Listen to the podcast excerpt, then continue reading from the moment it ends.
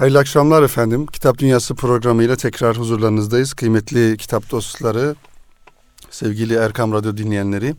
Bir hafta aradan sonra birlikteliğimize devam ediyoruz ve kitaplarımızı, yeni yeni kitaplarımızı sizlerle paylaşmaya inşallah bize ayrılan süre içerisinde e, gayret edeceğiz, e, devam edeceğiz. Efendim, geçen hafta kıymetli dinleyenler Selim Gündüz Alp'in bir kitabını tanıtmıştık. Allah ve Dua isimli bir kitabı Zafer yayınlarından çıkan bir kitaptı.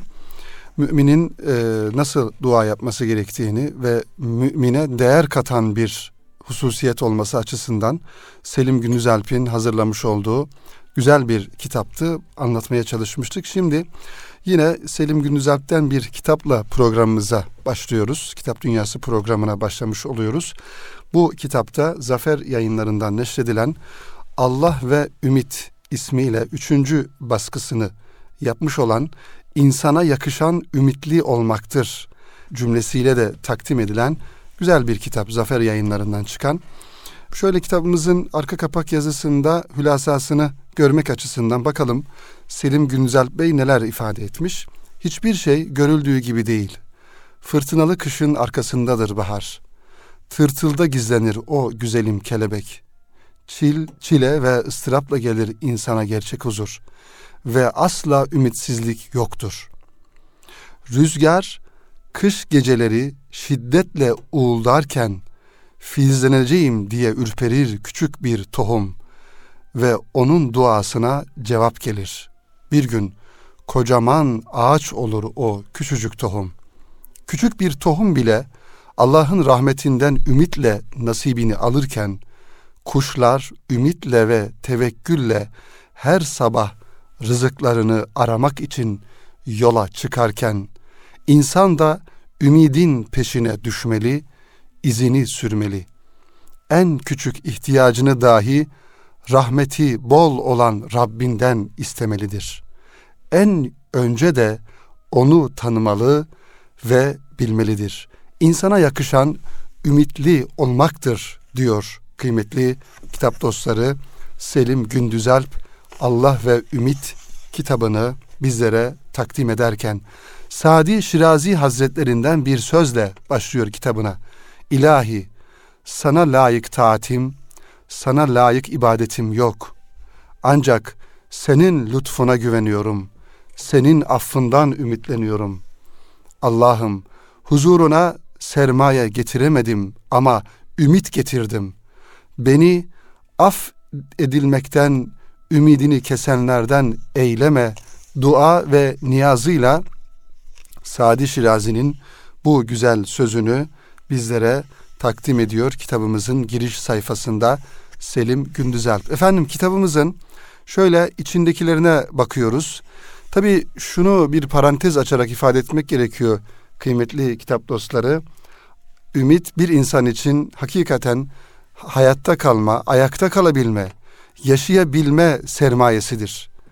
Yarından ümidimiz, gelecekten ümidimiz, dostların dostlarımızdan ümidimiz, çocuklarımızdan, ailemizden, hayattan bir ümidimizin olması bizim hayatta kalabilmemiz için çok önemli bir husustur. Onun için ümidini yitirmiş, gelecekten bir ümidi umudu olmayan bir insanın, yarından ümidi olmayan bir insanın da aslında bedenen ve ruhen özellikle ruhen hayatta olmadığını söylesek herhalde yanlış söylemiş olmayız.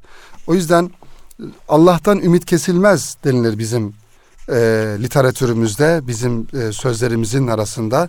En büyük ümit duyduğumuz nokta şüphesiz ki Rabbimizdir. Zaten hani şöyle bir e, anekdot da aktarayım kıymetli dinleyenler. Hazreti Ebu Bekir radıyallahu anh'la ilgili veya başka bir rivayette Hazreti Ömer'le alakalı bir hususu, kıssayı anlatırlar. Derler ki Hazreti Ebu Bekir radıyallahu anh der ki öyle şöyle bir duada bulunur. Daha doğrusu şöyle bir e, düşüncesini ifade eder. Deseler ki bir insan cennete girecek, bütün herkes cehenneme girecek. O cennete girecek olan insanın ben olduğumu ümit ederim.'' der. Ya da deseler ki bütün herkes cennete girecek. bir kişi cehenneme girecek. O cehenneme girecek olan insanın da e, ben olacağını e, düşünürüm. Havf ve reca deniliyor Kur'an-ı Kerim ya da bizim İslami ilimlerdeki ifadesiyle. Havf ve reca korku ve ümit arasında yaşayabilmek. Korku ve ümit arasında eğer bir duygu halinde yaşadığımızda o zaman bütün Rabbimize karşı amellerimiz, yapmamız gereken görevlerimizin de bir denge içerisine girdiğini görmüş olacağız. Müminin de genel anlamda kıymetli dinleyenler, müminin de genel anlamda hayattaki yaşama usulü, uslubu, yeni ifadeyle tarzı bu olmalı gerekiyor. Yani Allah muhafaza gafilane bir hayat yaşayıp da günah bataklığına dalıp ya nasıl olsa Rabbimizin merhameti geniştir, bizi affeder düşüncesi de çok yanlış. Ya da biz günah deryasına batmışız, bizden bir şey olmaz, bizim zaten e, halimiz harap düşüncesi de yanlış. Onun için kıymetli dinleyenler, mümin korku ve ümit arasında sürekli olmalı. Bu şekilde bir hayat dengesi oluşturması gerekiyor. Yani yarınımızdan ahiretimiz adına yarınımızdan tedirgin olabilecek bir kalbi taşımak durumundayız. Yarınımızdan tedirgin olmayan, bir korku içine olmayan bir kalp taşıdığımızda o zaman bir tehlike sınırındayız demektir. Birinci bölümde kitabımızın Allah ve Ümit e, başlığıyla başlıyor. Allah'ım beni bana bırakma duası ile Allah var keder yok diyor sonra. Rabbim senden başka kimim var benim yazısıyla ve Rabbim her Rabbim her işine hayretteyim diyor Selim Gündüzel. Sonra ikinci bölümde müjdeler peygamberi başlığıyla Efendimiz Aleyhisselatü Vesselam'dan bahsediyor. Cihana bedelsin sultanım diyor. Gönlüm orada kaldı. Hayatıma hayatsın diyor Efendimiz Aleyhisselatü Vesselam için. Ve sözün bittiği yer başlığıyla devam ediyor. Güneş soğuk, sen sıcaksın ya Resulallah diyor. Üçüncü bölümde kıymetli dinleyenler, hayat ümittir başlığıyla ümit, ümit, hep ümit. Allah'tan ümit kesmeyiniz diyor. Ve dördüncü bölümde iyiliğin güneşi başlığında farklı yazılar burada kaleme almış. Ölüm de var diyor. İnsanlık öldüyse mezarı Filistin olsun diyor. Ölüm ama niçin başlığıyla devam ediyor. Ve son bölüm olarak da kitabımızda düşünmek farzdır diyor. Tefekkür etmek farzdır. Ömre bedel bir gündü, bir bilsen ne kadar özledik seni diye başlıklı yazılarla devam ediyor. Selim Gündüzel kıymetli kitap dostları Allah ve Ümit isimli kitabında. Bu anlamda kıymetli dinleyenler böyle zihin dünyamızı, düşünce dünyamızı, manevi dünyamızı aydınlatacak ve manevi dünyamıza bir renk katacak, feyiz, ruhaniyet katacak olan kitapları hakikaten okumak gerekiyor. Çünkü her şey bilgi değildir. Her şey bilgiyle halledilmiyor.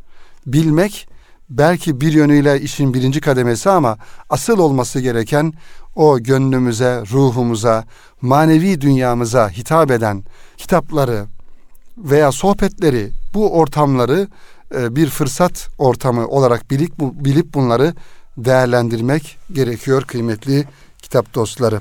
Efendim Selim Gündüzelp'in bu kitabını tanıttıktan sonra şimdi geçtiğimiz programlarda da atıflarda bulunduğumuz ve e, son haftalarda haberini aldığım kadarıyla program yapan, radyomuzda program yapan Dursun Gürlek beyefendinin bir kitabından kısa bir bölümü nakletmeye çalışacağım. Dursun Gürlek hakikaten son dönem e, yetişmiş olan bizim büyüklerimizden önemli tarihçimiz, tarihçilerimizden bir tanesi. Hakikaten böyle İstanbul'u, İstanbul beyefendisi gibi yaşayıp İstanbul'un bizim bilmediğimiz yönlerini, tarihi mekanlarını, tarihi hatıralarını ve simalarını e, güzel bir şekilde, güzel bir üslupla anlatan bir e, önemli bir tarihçimiz, e, kıymetli bir büyüğümüz. Şimdi Ayaklı Kütüphaneler isimli bir kitabından Kubbe Altı yayınlarından çıkmış ve yedinci baskısını yapmış bir kitap. Bu kitaptan bir bölümü inşallah sizlere nakletmeye çalışacağım kıymetli dinleyenler. Ayaklı kütüphane olarak ifade etmiş olduğu bir zattan bahsedeceğim.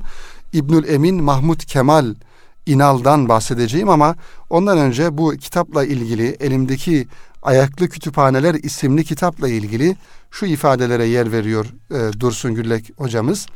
Elinizdeki bu kitap bilgi hazinelerinden birkaç pırlantayı sinesinde barındırıyor.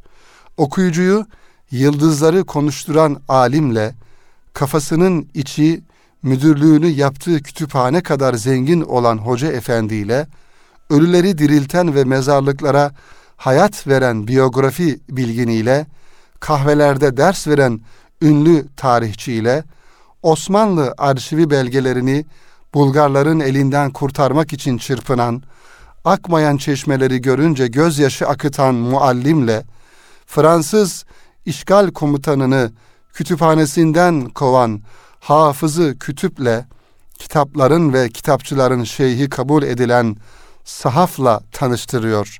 Ayaklı kütüphaneler kültür dünyasına maceralı bir yolculuğa çıkmak isteyenlerin ayaklarını bu kutsal seyahate ulaştırıyor. İşte kıymetli dinleyenler, kitabımızın kısaca hülasası bu şekilde. Bu kitabın içerisinde hakikaten önemli simalar görüyoruz. Bu simalardan birkaçını ifade edelim. Mesela İsmail Fenni Ertuğrul, Ömer Ferit Kam, Ali Emiri Efendi, Mütercim Asım, Hoca Tahsin Efendi gibi zatlarla alakalı Dursun Gürlek Hoca'nın tertip etmiş olduğu, kaleme almış olduğu, onların e, hayat hikayelerinin yanında onlarla ilgili orijinal anekdotlar da e, karşımıza çıkıyor bu kitabımızda. Efendim 1870-1957 yılları arasında yaşayan İbnül Emin Mahmud Kemal İnal mezarlıklara hayat veren ve ölüleri dirilten tabii ki mecazi anlamda bir alim, bir maneviyet erbabı e, İbnül Emin Mahmud Kemal İnal beyefendi. Onunla alakalı şöyle birkaç e, anekdotu da buradan sizlere nakledelim inşallah. Ve programımızın birinci bölümünü de bu vesileyle e, bitirmeye çalışalım. Altın almak isteyenlerin sarraflara gittiği eski ve değerli kitap meraklılarının ise sahhafların yolunu tuttuğu bilinen bir gerçektir. Bugün çok az insanın uğradığı, hatta bazılarının adını bile doğru dürüst telaffuz edemediği sahhaflar çarşısı bir zamanlar ilim adamlarının, yazarların, şairlerin ve edebiyatçıların adeta ikinci adresiydi. Eski eser meraklıları, yazma kitap hayranları bu tarihi mekana adımlarını atar atmaz, kendilerini tamamen ayrı ve oldukça renkli bir dünyada buluyorlar. Tozlu toprakların sararmış yapraklarını karıştırırken tahmin edemeyeceğiniz kadar mutlu ve umutlu oluyorlardı. Sahafların çarşısını şenlendiren, kafasını ve gönlünü geçmiş zaman kitaplarının arasında dinlendiren alimlerin biri de Üstad İbnül Emin Mahmud Kemal İnal'dı. İtiraf etmek gerekir ki Hazretin sahaflarla buluşması diğer ilim adamlarınınkine hiç benzemiyor. Daha kapıdan girer girmez yani sahaflara girer girmez başlayan tantanalı merasim, gösterişli teşrif, teşerrüf muamelesi enteresan bir manzara teşkil ediyordu.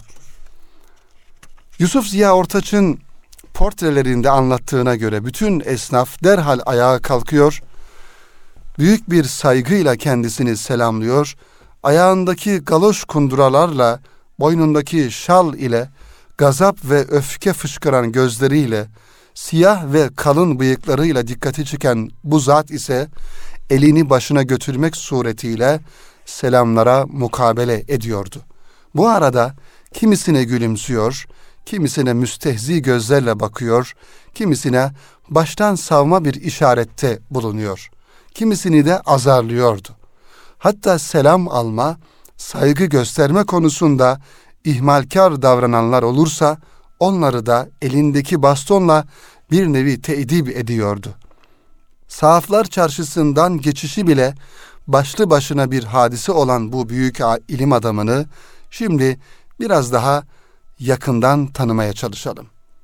Semereyi hayat hayırlı yad edilmektir diyen ve geride bıraktığı eserler dolayısıyla hayırla anılan İbnül Emin Mahmud Kemal Bey 1870 yılında Veznecilerdeki Zeynep Hanım konağında dünyaya gelir. Babası Yusuf Kamil Paşa'nın mühürdarı Mehmet Emin Paşa'dır. Annesi ise iffet ve ismet timsali bir kadın olan Emine Nergis Hanım'dır. Kendisi de büyük bir alim olan ve konağını bir nevi encümeni daniş haline getiren Mehmet Emin Paşa, özel hocalar tutarak oğlunun mükemmel bir şekilde yetişmesini sağlamıştır. İşte bu hususi hocalardan biri de büyük şairimiz Mehmet Akif'in babası Fatih dersiyamlarından Tahir Efendidir. İbnül Emin Bey ne zaman Mehmet Akif'ten bahsedilse hocamın oğlu diye söze başlar. Rahleyi tedrisinde bulunduğu bu mübarek zatı hayırla yad ederdi. Kısaca söylemek gerekirse Mahmud Kemal Bey özel hocalardan ders almak suretiyle kendi kendini yetiştirdi, emsali olan mütebahir ve mütekamil bilginlerin arasında yerini aldı. Hayatını, hayatın bin bir çilesini çeken, mükemmel eserler vermek için her sıkıntıya katlanan üstad, en büyük acıyı mütareke yıllarında yaşadı. İstanbul'un işgal edilmesi üzerine Fransız askerleri züccaciye dükkanına dalan vahşi hayvanlar gibi Mehmet Emin Paşa konağına doluştular. Sayısı belirsiz yazma ve basma eserlerin gazete ve mecmua koleksiyonlarının nefis hat örneklerinden oluşan tarihi tabloların şiir, edebiyat ve musiki dünyamızın meçhullerine ışık tutacak belgelerin, antika eşyaların, çeşmi bülbüllerin, eseri İstanbulların bulunduğu bu hazineyi Moğol askerleri gibi yağma ettiler. Nakil için verilen 24 saatlik süreyi bile beklemeden etrafı kırıp dökmeye başladılar. İçeride ne varsa hepsini necis ayaklarının altında çiğnediler. Kalemini göz yaşına batırarak bu feci manzarayı resmeden Mahmud Kemal Bey, işgal kuvvetlerinin konakta yaptığı korkunç tahribatı nevi şahsına münhasır üslubuyla uzun uzun anlattıktan sonra şu sözü şu cümlelerle bağlıyor. Evimiz dört duvardan ibaret denilebilecek bir halde harap ve tamamen boş olarak bize teslim edildi. Yazma kitap sayfalarının ve bazı mühim evrakın nerede kullanıldığını söylemekten dahi haya ederim. Garp medeniyetinin ne demek olduğunu zaten bilirdik. Bu defa daha iyi öğrendik diyor. Efendim İbnül Emin Mahmud Kemal İnal Bey'in hayatı ve hayatından orijinal anekdotlar tabii ki burada sınırlı, bunlarla sınırlı değil. E, Dursun Güllek hocamızın o güzel üslubu, akıcı üslubu ile devam edip gidiyor sayfalarca. Ayaklı Kütüphaneler isimli kitabımızda biz tabii ki hem bu zatı biraz daha yakından tanımak adına ve sahaflar kavramını da kitap dünyası programına taşımak adına kısaca bir temasta bulunduk ve günümüzde birçok insanın dahi unutmuş olduğu sahafların ismini dahi doğru söyleme, söylemediği, söyleyemediği sahafların da varlığına, var olduğuna bir kez daha dikkatlerimizi çekmeye çalıştık diye e, bu kitaptan kısa bir alıntı yaptım kıymetli kitap dostları. Şimdi kütüphaneler tabii ki hayatımızda eskiden daha fazla vardı kıymetli dinleyenler. Yani topluma açık, kamuya ait olan kütüphaneler şüphesiz ülkemizde özellikle İstanbul'da çok sayıda kütüphane olmakla beraber ama insan isterse kendi evinde de evinin bir odasını kendine ait kitapları e, ile güzel bir kütüphane oluşturabilir. O yüzden e, özellikle genç kardeşlerimize, çocuklarımıza bu anlamda telkinlerde bulunmak gerekiyor. Şimdi dijital e, dünyanın, dijital hayatın, teknolojik hayatın çok hayatımızı e, işgal ettiği bir yönüyle aslında işgal ettiği çünkü tamamen bir işgal olarak bunu algılamak gerekiyor. Bir hayatta kitaplarla hemhal olmak, kitaplarla bir dünya oluşturmak gerçekten e, çok zor. E, kaldı ki şimdi artık e, dijital kitapların, e-kitap dediğimiz kitapların da farklı cihazlarla, aletlerle yaygınlaştığını ama okuma oranının çok düşük olduğunu da bunu ayrıca ifade etmek lazım. Bu anlamdaki e, cihazlarla okuma oranına düşük olduğunu ifade etmek lazım. Bunların olmuş olduğu bir zaman diliminde e, kitap almak, kütüphane kurmak, kitaplar konusunda seçici davranmak ayrı bir özveri istiyor kıymetli dinleyenler. Bunun dışında tabii ki tarihi olarak da baktığımızda kütüphanelerin, insanların, toplumların, devletlerin, milletlerin kültür mirasını gelecek nesillere taşımada çok önemli bir fonksiyon gördüğünü, önemli bir görev üstlendiğini görüyoruz. Mesela İstanbul'da birçok kütüphanemiz var. Süleymaniye Kütüphanesi bunlardan bir tanesi. Büyük bir kütüphanedir. Başbakanlık arşivi e, olarak kullanılan kağıthanede bulunan başbakanlığa bağlı arşiv orada el yazma eserlerinin yoğun bir şekilde olduğunu. İstanbul Üniversitesi'nin civarında, Beyazıt civarında birçok kitabın, e, affedersiniz kütüphanenin e, olduğunu biliyoruz. Kategorilere ayrılmış mesela yazma eserlerin, nadir eserlerin bulunmuş olduğu kütüphanelerin olduğunu e, biliyoruz. Ancak tabii ki bu kütüphanelere mümkün mertebe ziyaretlerde bulunmak e, gerekiyor. Onların varlığından haberdar olmak gerekiyor. İşte kıymetli kitap dostları, Kitap Dünyası programıyla yakından ilgili olduğundan dolayı Hümeyra Şahin hanımefendinin kaleme almış olduğu güzel bir kütüphanelerle ilgili güzel ve kısa bir yazı. Buradan inşallah biraz nakletmeye çalışacağım sizlere. Kütüphaneler yazılı kültüre sahip, kültür seviyesi yüksek toplumsal yapıların ve entelektüel ilgilerin de göstergesiydi. Kütüphane aynı zamanda yerleşik olmayı gerektiriyordu. Öyle ki Rey valisi Horasan'daki Samani hükümdarının vezirlik davetini yüz deve yükü olan kütüphanesini taşıma zorluğuyla e, zorluğu nedeniyle reddetmişti. Bir kütüphaneye girince insanlığın belleğine dalmış gibi oluyor insan. Büyük bir düşünce evreninde dolaştığını hissediyor. Kütüphanelerin sessizliği ve kütüphanelere has o güzel kokunun sebebi de belki bundan dolayı. Evren konuşunca şüphesiz insan susuyor.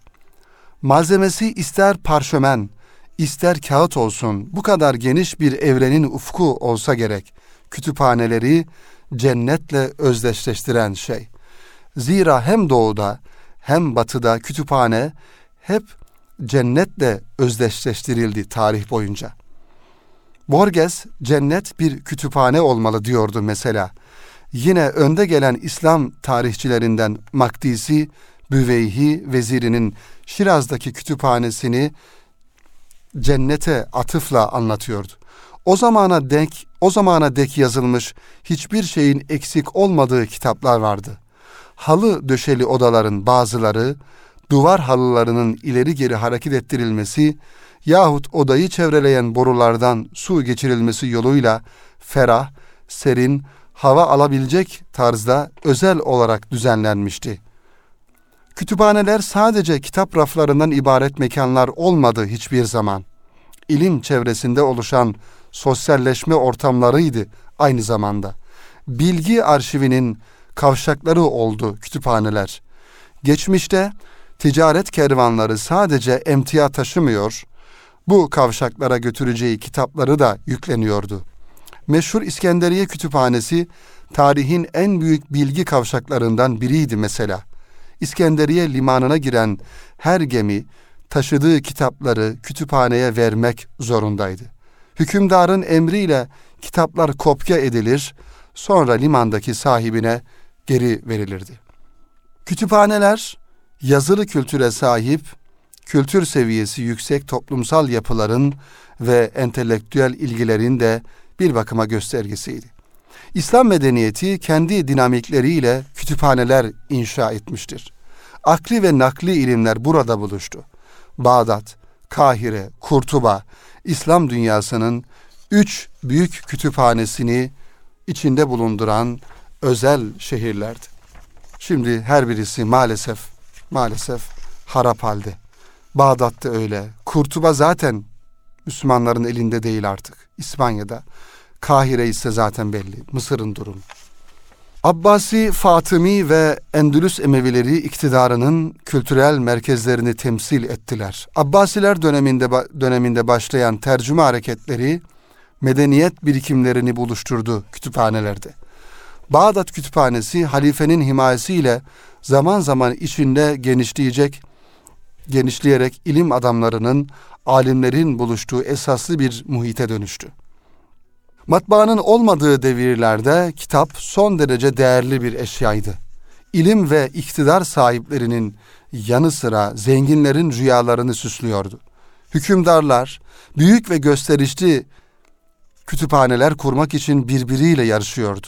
Kitap ve kitap kültürü çevresinde genişleyen ilim halkaları, varraklar, ciltçiler ile zenginleşip geniş bir kültür muhitini aynı çatı altında buluşturuyordu. Kuşkusuz bu muhitler aynı zamanda mezhebi, fikri ekollerin de oluşmasına sebep oluyor. Bir bakıma onların temsilciliğini yapıyordu. Zira kütüphaneler farklı mezhep görüşlerini temsil eden kitaplarla siyasi mücadele merkezi olma hüviyeti de taşıyordu. Kütüphanelerin yağmalanıp yakılması bu güç mücadelelerinin yansımasıydı. Ortaçağ Avrupa'sında manastırların içinde bulunan kütüphaneler bilgi üzerindeki iktidarın adresini de gösteriyordu. Selçuklu ve Osmanlılarda ise kütüphanelerin cami ve medrese komplekslerinin bir parçası olduğu biliniyor. Osmanlılar kurulduğu günden beri İslam dünyasının çeşitli bölgelerinden gelen bilim adamlarını cazip tekliflerle ülkelerine çekip zengin kütüphaneler kurdular. Osmanlı coğrafyasının ilmi ve kültürel, kültürel açıdan cazibe merkezi haline getirdiler. İznik, Bursa, Edirne ve İstanbul bu yönleriyle ilim şehirleri oldu. Sadece padişahlar değil, vezirler, şehzade ve şeyhülislam gibi nüfus sahibi kimseler de kurdukları kütüphanelerle bu ilim halkalarını çeşitlendirdiler, renklendirdiler. Evlerde ve konaklarda özel kütüphaneler, cami, medrese, tekke, zaviye ve dergahlarda umumi kütüphaneler oluşturdular. Hem doğuda hem batıda mezhep ve tarikat mensuplarının fikir aynası olan kütüphaneler hem siyasi hem ilmi hem kültürel açıdan ait oldukları medeniyetlerin ufkunu, ilmi ve bilimsel hayatını da yansıtıyor. Bu nedenle çok yönlü okumalar yapmayı gerekli kılıyor. Söz kitaptan, kütüphaneden açılınca gündeme getirecek o kadar çok konumuz var ki el yazmaları, müstensihlerin dünyası, hatta kütüphaneciler, kütüphane ve onun çevresinde gelişen konulara dair bir pencere açtık sadece bu bölümde kıymetli dinleyenler. Bundan böyle her ay ve her zaman, her hafta sizlere inşallah bu anlamda zaman zaman kütüphanelerimizden, kitaplarla ilgili farklı konulardan da bu yönüyle bahsetmeye çalışırız diyoruz kıymetli kitap dostları. Şimdi sırada kıymetli dinleyenler farklı bir kitap yine tarihten bir kitap var önümüzde. Biraz da güncel olması hasebiyle e, tanıtmayı kısaca tanıtmayı uygun gördük. Erhan Afyoncu'nun kaleme almış olduğu Kösem Sultan ismiyle bir kitap. Tabi son dönemlerde farklı televizyon kanallarında tarihi anlatan ama gerçek anlamda belki biraz da saptırarak anlatan farklı filmler, farklı diziler veya farklı belgesellere de rastlıyoruz. O yüzden gündemde olduğunu o açıdan ifade etmeye çalıştım. Ee, tabii ki tarihi doğru kaynaktan e, öğrenmek en önemli bir yönü olsa gerek kıymeti dinleyenler. O yüzden Erhan Afyoncu da bu anlamda Kösem Sultan ismiyle bir e, kitap kaleme almış. E, şöyle e, diyor bu kitabın tanıtımında. Yaklaşık yarım asır imparatorluğun tarihinde önemli rol oynamış bir kadın.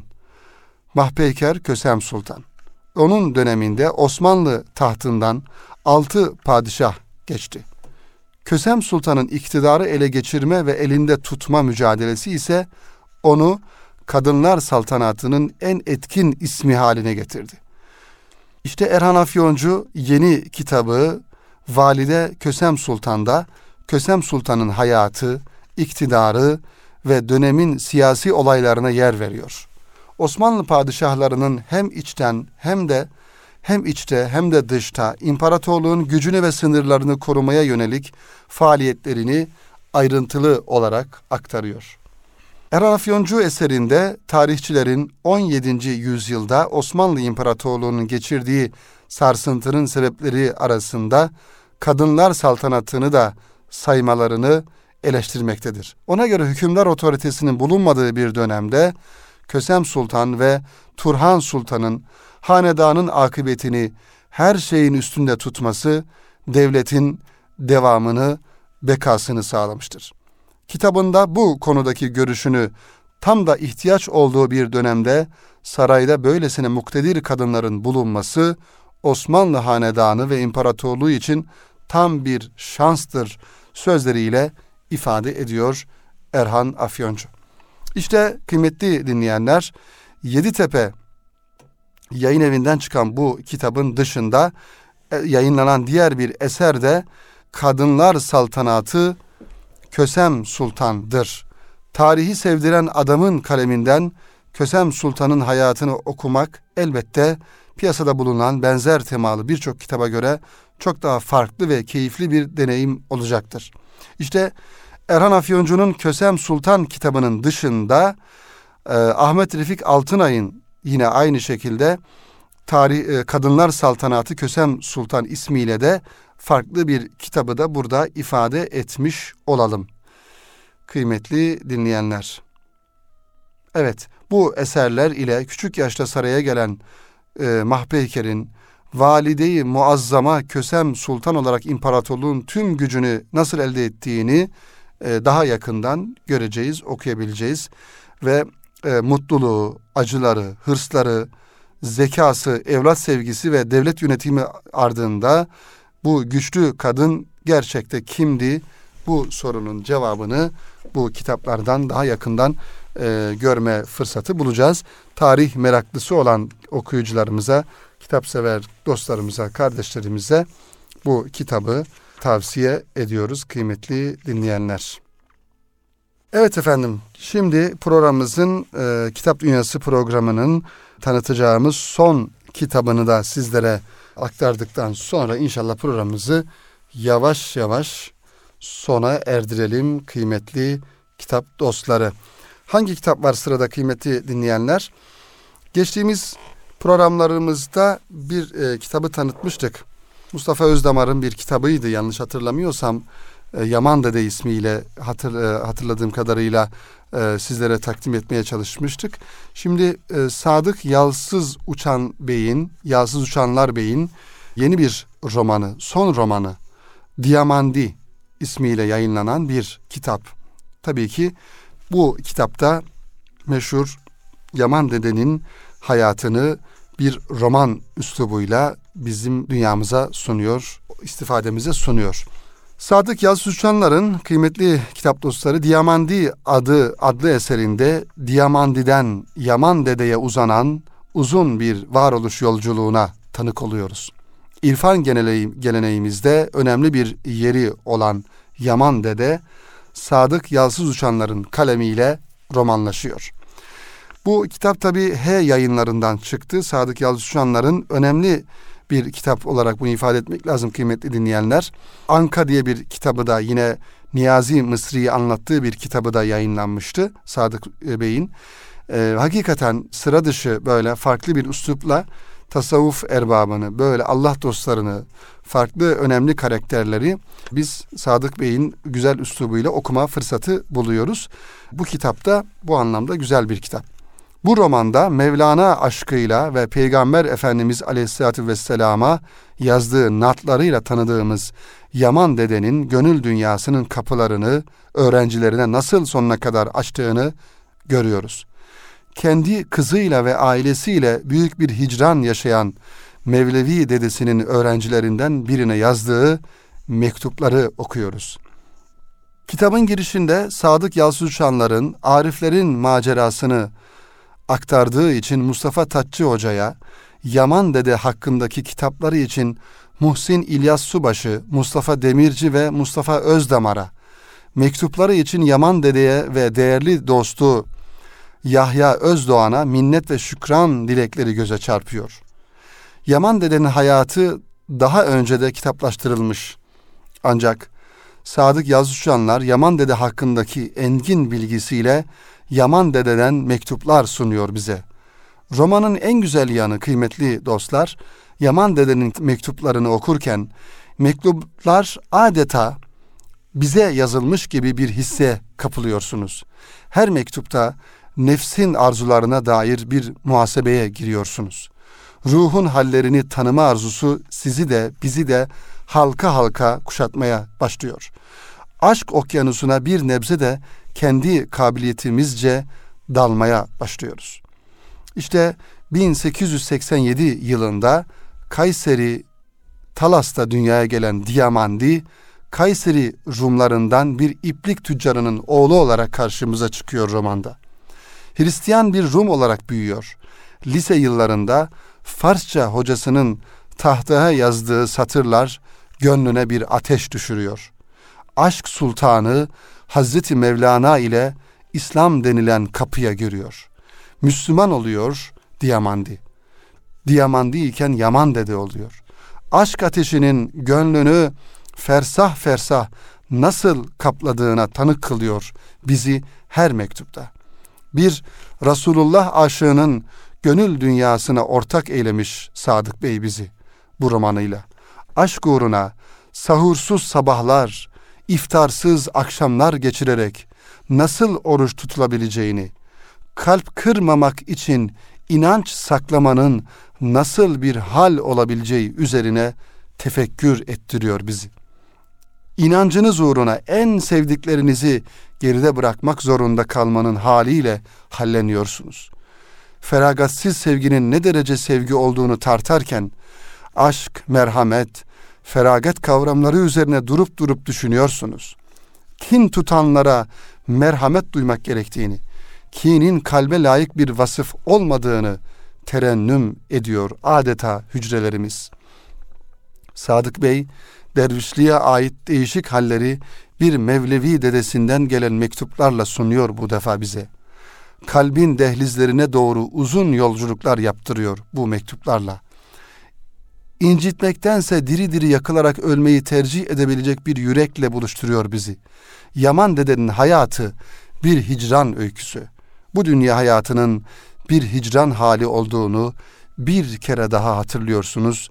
Bu mektupları ve bu kitabı okuduğumuzda kıymetli kitap dostları. Evet, Sadık Yalçınçanların romanında da paylaştığı Yaman Dede için yazılan satırların satırlar Arif'in hikayesini oldukça güzel özetliyor. Yaman dede, yaman dede, pervane gibi yanan dede, Mevlana'nın eşiğinde Mevlasına varan dede diyor ve Sadık Yazışanlar bu kitabı en güzel ve en güzel üslubuyla e, bizlere takdim ediyor kıymetli kitap dostları. Efendim bu kitabı da Yaman Dede'yi anlatan Sadık Bey'in güzel üslubuyla Yaman Dede'yi roman bir roman üslubuyla anlatan H yayınlarından çıkan bu kitabı da mutlaka kütüphanemizde bulunduralım. Ben tabi buradan Sadık Yazıcıcanların bütün kitaplarını kıymetli kitap dostlarına, siz kıymetli dostlarımıza şiddetle tavsiye ediyorum.